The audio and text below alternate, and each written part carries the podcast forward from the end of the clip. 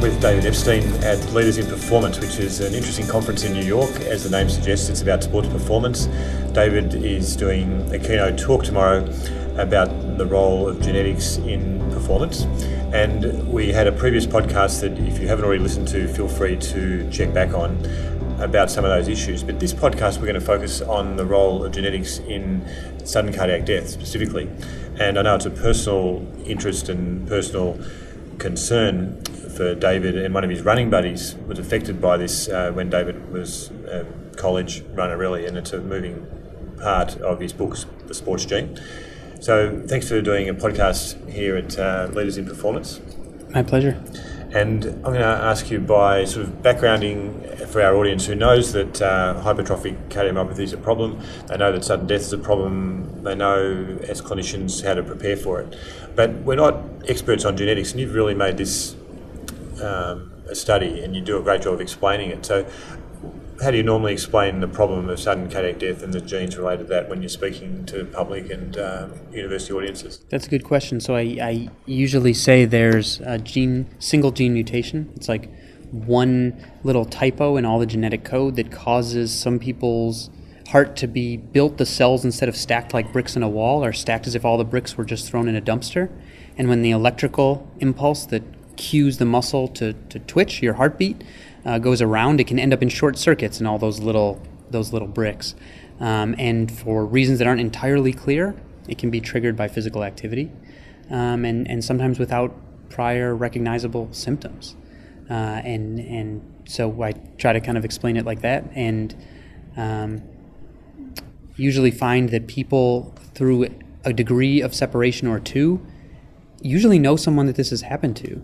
Uh, so they usually have had the experience of at least through a degree of separation, hearing of someone who was otherwise healthy not having noticeable symptoms and drop dead, whether that's a kid at the high school near them or, or somebody closer to them.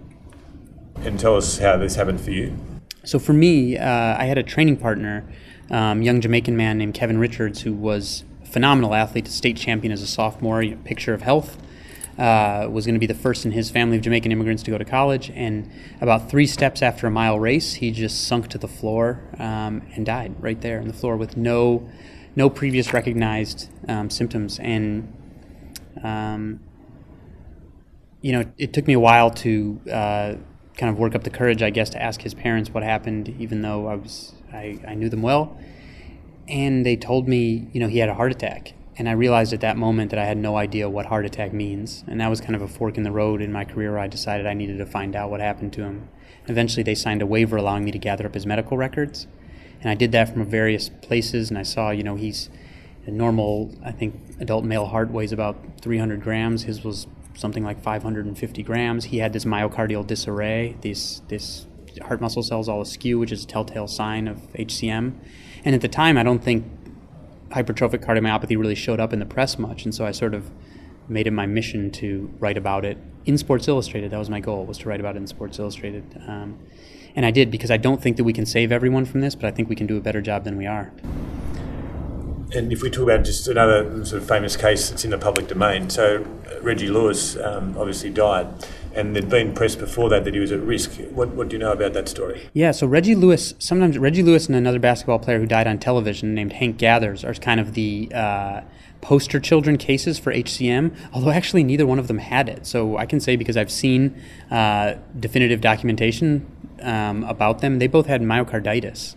Um, which can sometimes you know be the result of viral infection, things like that, and and uh, in Reggie Lewis's case in particular, there were some doctors telling him that he was going to die on the court. He was at really, really high risk. And he sort of did a bit of doctor shopping, I guess you could say, for um, alternate opinions. I know one of his electrophysiologists who told him, look, you should get an implantable defibrillator.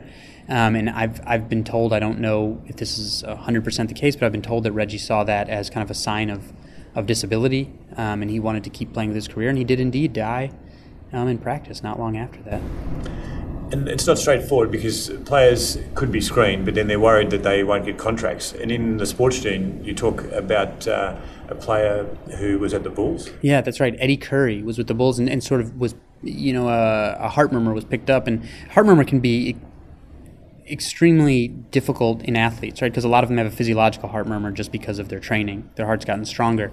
And so it takes a real expert to tell what might be a dangerous sounding heart murmur. And the Bulls decided that Eddie Curry might be at risk of dropping dead. And so they ordered him to get genetic testing for known variants of HCM, and he refused. They, they offered him, they said, look, if you have, if you do have it, you can't play for us, but we'll give you $400,000 a year for the next 40 years, right? And, and Eddie Curry de- declined. He said, no, I don't want that testing. And so the Bulls traded him. Um, and he's alive, and he didn't have another problem with it. So that kind of goes to the, the difficulty of figuring this out when there's a lot of money on the line. Um, it gives me a chance to just uh, alert listeners to the BJSM and uh, BMJ learning module on how to differentiate the ECGs in athletes and regular people. And we'll put that link on the website. But that's Great. been organised through the AMSSM, the American Medical Society for Sports Medicine, in conjunction with FIFA and the BMJ. And uh, more than 10,000 people have taken that free module and been educated on that. So, And, and I'd love to, if, if I can make a pitch for it. So there are now athletes for the first time playing with ICDs with implantable defibrillator, even though that's not the recommendation because the leads can be broken from vasoconstrictive activity. Some athletes are doing it anyway, and so they should be tracked because this will be the first generation. There's a registry at Yale that's doing some of that. Um, you know, you can go online, you can see Anthony Van Loo, a Belgian soccer player who drops dead during a match and he gets shocked back to life. It's pretty dramatic. Uh, but we need to track these athletes to see what happens to ICDs under in play because for the first time, athletes are ignoring the, tr- the consensus recommendations and playing with them, and nobody knows what will happen. Yeah, it's a tough area, and we're not expecting you to do the sports cardiology for us, but actually you do understand it superbly and explain it well. But we've got an issue of BJSM uh, around August of 2014, um, edited by John Drezner, that will touch on many of these issues, and it's been a focus area of BJSM for obvious reasons, mm-hmm. as you know. So, are there any other sort of genetic messages on the heart side that you think our listeners might be interested in? Well, one thing that I think is is fascinating and a little disappointing with HCM. So back in the 90s, when the first few gene variants involved in in cardiac cells were discovered that can cause HCM, there was this idea among the scientists that, like, look, we found the three variants. This is it. We can genetically screen everyone for HCM. Fast forward to today, and there are 1,400 different known mutations, any one of which can cause HCM. Two thirds of those have only been identified in one family. So here you have private mutations um, that many different genetic pathways that can cause the same phenotype which again goes to the difficulty uh, of, of determining genetic linkages to disease. So, fortunately, most cases come from a small number of the known gene variants, so people can be screened. But you know, it's it's it's quite difficult. Just having the same phenotype doesn't mean it's coming from the same gene. So, at, at every turn, almost where genetics could be more complicated, it is. And so, what's your um, take on screening, just philosophically and as a thoughtful guy? I think it absolutely should be made available. I think you, you can't tell someone that they don't have HCM because they may have private mutations. I think if people in the family have died unexpectedly of cardiovascular reasons before the age of 60, um, they should. Uh, you know, be offered some screening. If someone dies unexpectedly, they should make sure to get um, you know, a DNA sample from them because if you can pinpoint the family mutation, then for the rest of time to come, you can save people a lot of heartache and, and curiosity and perhaps some sudden deaths. But I really think also we just need to do a better job of interrogating family history. Like I would go to, um, when I was sort of in my own, I guess, grieving period, I would go to conferences of families who were affected by HCM or thought maybe they were, and you'd hear families who said, well, we don't really know if we have something, but, you know, Uncle Jim uh, died in a one car accident, and, and cousin Jimmy was a varsity swimmer, but he drowned in the pool. Like those are cardiac arrest, right? And and we really need to do a better job of having people know a little bit about their family history, so we know who can make use of this kind of screening. Getting the fundamentals right, and John Drezner and Jiří Dvořák and others have been pushing that, um, as you say. So, in your research and familiarity with the field, you've heard that um, quite a few people uh, eligible to do pre-participation screening now? Yeah. So there's every time there's a, there's a death, there's kind of an argument. If, if it's high profile, um, there's this argument about well, should we give like every kid in the country an echo, which at the moment um, isn't going to happen right now. Maybe there's a time where that will be feasible, and and you know I would be all for saving as many people as possible, but while we debate these sort of all or nothing solutions, we're going the wrong direction on things that we could do today that cost no money. So we, we've more states than a decade ago are allowed to have people who have really no cardiovascular training do pre-participation physicals for high school athletics. Some states allow herbalists to do it, right? And so nobody would catch every kid, but someone with good cardiovascular training might pick up some of the difference between a dangerous heart murmur and a physiologic heart murmur.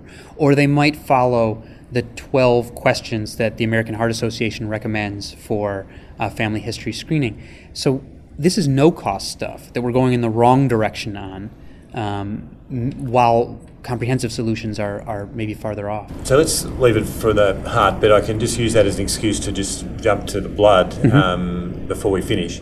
Um, there's a great story in your book, The Sports Gene, where you talk about uh, Eero Mäntyranta. Eero Mäntyranta was maybe the best endurance athlete in the world um, in the 1960s. He uh, came from a small town in the Arctic of Finland. Uh, he won seven Olympic medals, three of them gold. One of his margins of victory has never since been equaled. And it was discovered during sort of routine physical in his competitive career that he had about 50% higher hematocrit um, than a typical athlete. And so it was sort of assumed that he was blood doping throughout his career. Uh, but 20 years after he retired, um, a group of doctors in Finland who had seen others of his family members and noticed that some of them also had this brought in a whole group of the family members. And it was actually Eero's blood that they had. They were they, their first theory was that maybe their red blood cells don't die as quick. So they replenish, and that turned out not to be the case. And they went through these variety of theories. They said, well, maybe they're maybe they uh, their bodies react to, um, you know, the EPO hormone more effectively. And so there's this great write up from a hematologist who has some of Eero's bone marrow cells, puts them in a petri dish, gets ready to apply EPO to see what happens. But in all re- the blood red blood cell production has already started before she even adds the EPO because whatever little trace was in there is already kicking off this production of red blood cells. And it turns out that Eero's family has a mutation that truncates the EPO receptor and it, it basically removes it's on the EPO receptor gene, uh, and it basically removes the the brakes that that act as a sensor telling the body we, we've produced enough red blood cells, let's stop now. Uh, and so Eero's hematocrit, I think the highest I saw it measured at was like 67 or something like that. Um, so he was basically, and you know, you can't even compete like in the Tour de France if you're above 50. Uh, pretty amazing. Um, Eero, when I went to visit him, he didn't accept this as a, an explanation for um, his greatness. Uh, so he said, well, but also it thickens your blood, so there's a disadvantage too.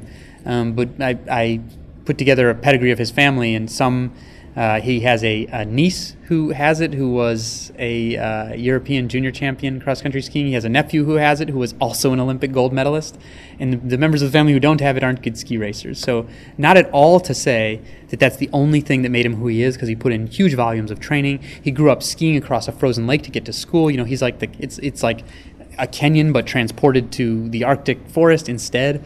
Uh, but I do think it mattered. And in fact, in cross country skiing today, there are other skiers who have medical exemptions showing that they have really high hematocrit, but it's been tracked over time, so it's not the result of doping. So it hasn't been pinpointed to a single gene in the same way, but I, I think there are other people who are as unusual physiologically as Eero. You know, as a result of the, the blood thickening, his skin turned incredibly red, which is amazing to see in Finland, where his wife has this glacier blue eyes and like bleach blonde hair and white skin, and here he is, his, his face is almost turning purple.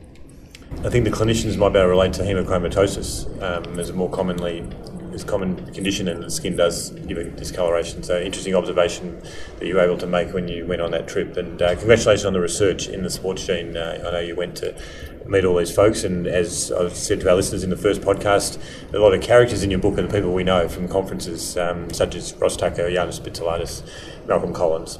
Um, they're all there. It's a great read. So that's the sports gene. Um, thanks for talking about sports cardiology and uh, this difficult area. Um, the last bit relates to doping and testing for doping, and BJSM has a special issue on the biological passport. Mm-hmm. And obviously, that's important because the longitudinal nature of tracking people it means that we can tell who has a legitimate reason for having a high hematocrit. So um, listeners can follow that up on BJSM as well. So look, David, thanks for your time in New York. I appreciate it. It's my pleasure. Thanks for having me. And uh, follow BJSM on Twitter at BJSM underscore BMJ. Our blog should give you interesting updates, and we're looking forward to your suggestions about who you'd like us on the podcast. Thanks a lot for listening.